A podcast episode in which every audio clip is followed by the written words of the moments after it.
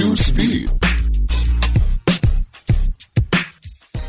Usai menggerakkan pasukannya untuk menyerbu Moskow, bos tentara bayaran Wagner Group, Yevgeny Prigozhin, mengklaim sepakat meninggalkan Rusia. Keputusan ini dibuat dengan serangkaian kesepakatan antar Rusia dan tentara bayarannya. Wagner adalah unit paramiliter swasta tentara bayaran Rusia yang bertempur di Ukraina. Sebelum mengambil alih militer di Rostov dan berniat menyerbu Moskow, dikabarkan bos Wagner dan petinggi Rusia berseteru. Perseteruan ini mengakibatkan pemberontakan dan penyerangan terhadap Rusia.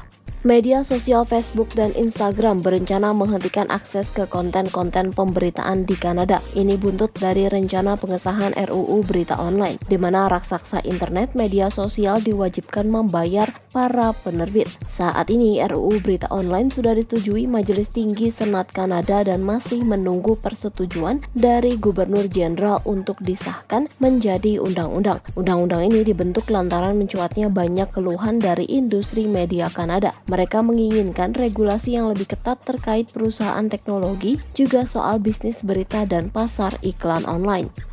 Tak hanya Coldplay, kini musisi Taylor Swift juga menambah jadwal konsernya di Singapura. Awalnya Taylor hanya direncanakan konser selama tiga hari, namun pihak promotor AEG Present Asia mengungkapkan Taylor menambahkan jadwalnya jadi enam hari, yaitu pada 2 sampai 3 Maret 2024, lalu dilanjutkan pada 7 sampai 9 Maret 2024. Pihak promotor mengungkapkan penambahan jadwal dilakukan karena membludaknya permintaan dari para penggemar penggemar terhadap konser yang bertajuk Taylor Swift The Eras Tour.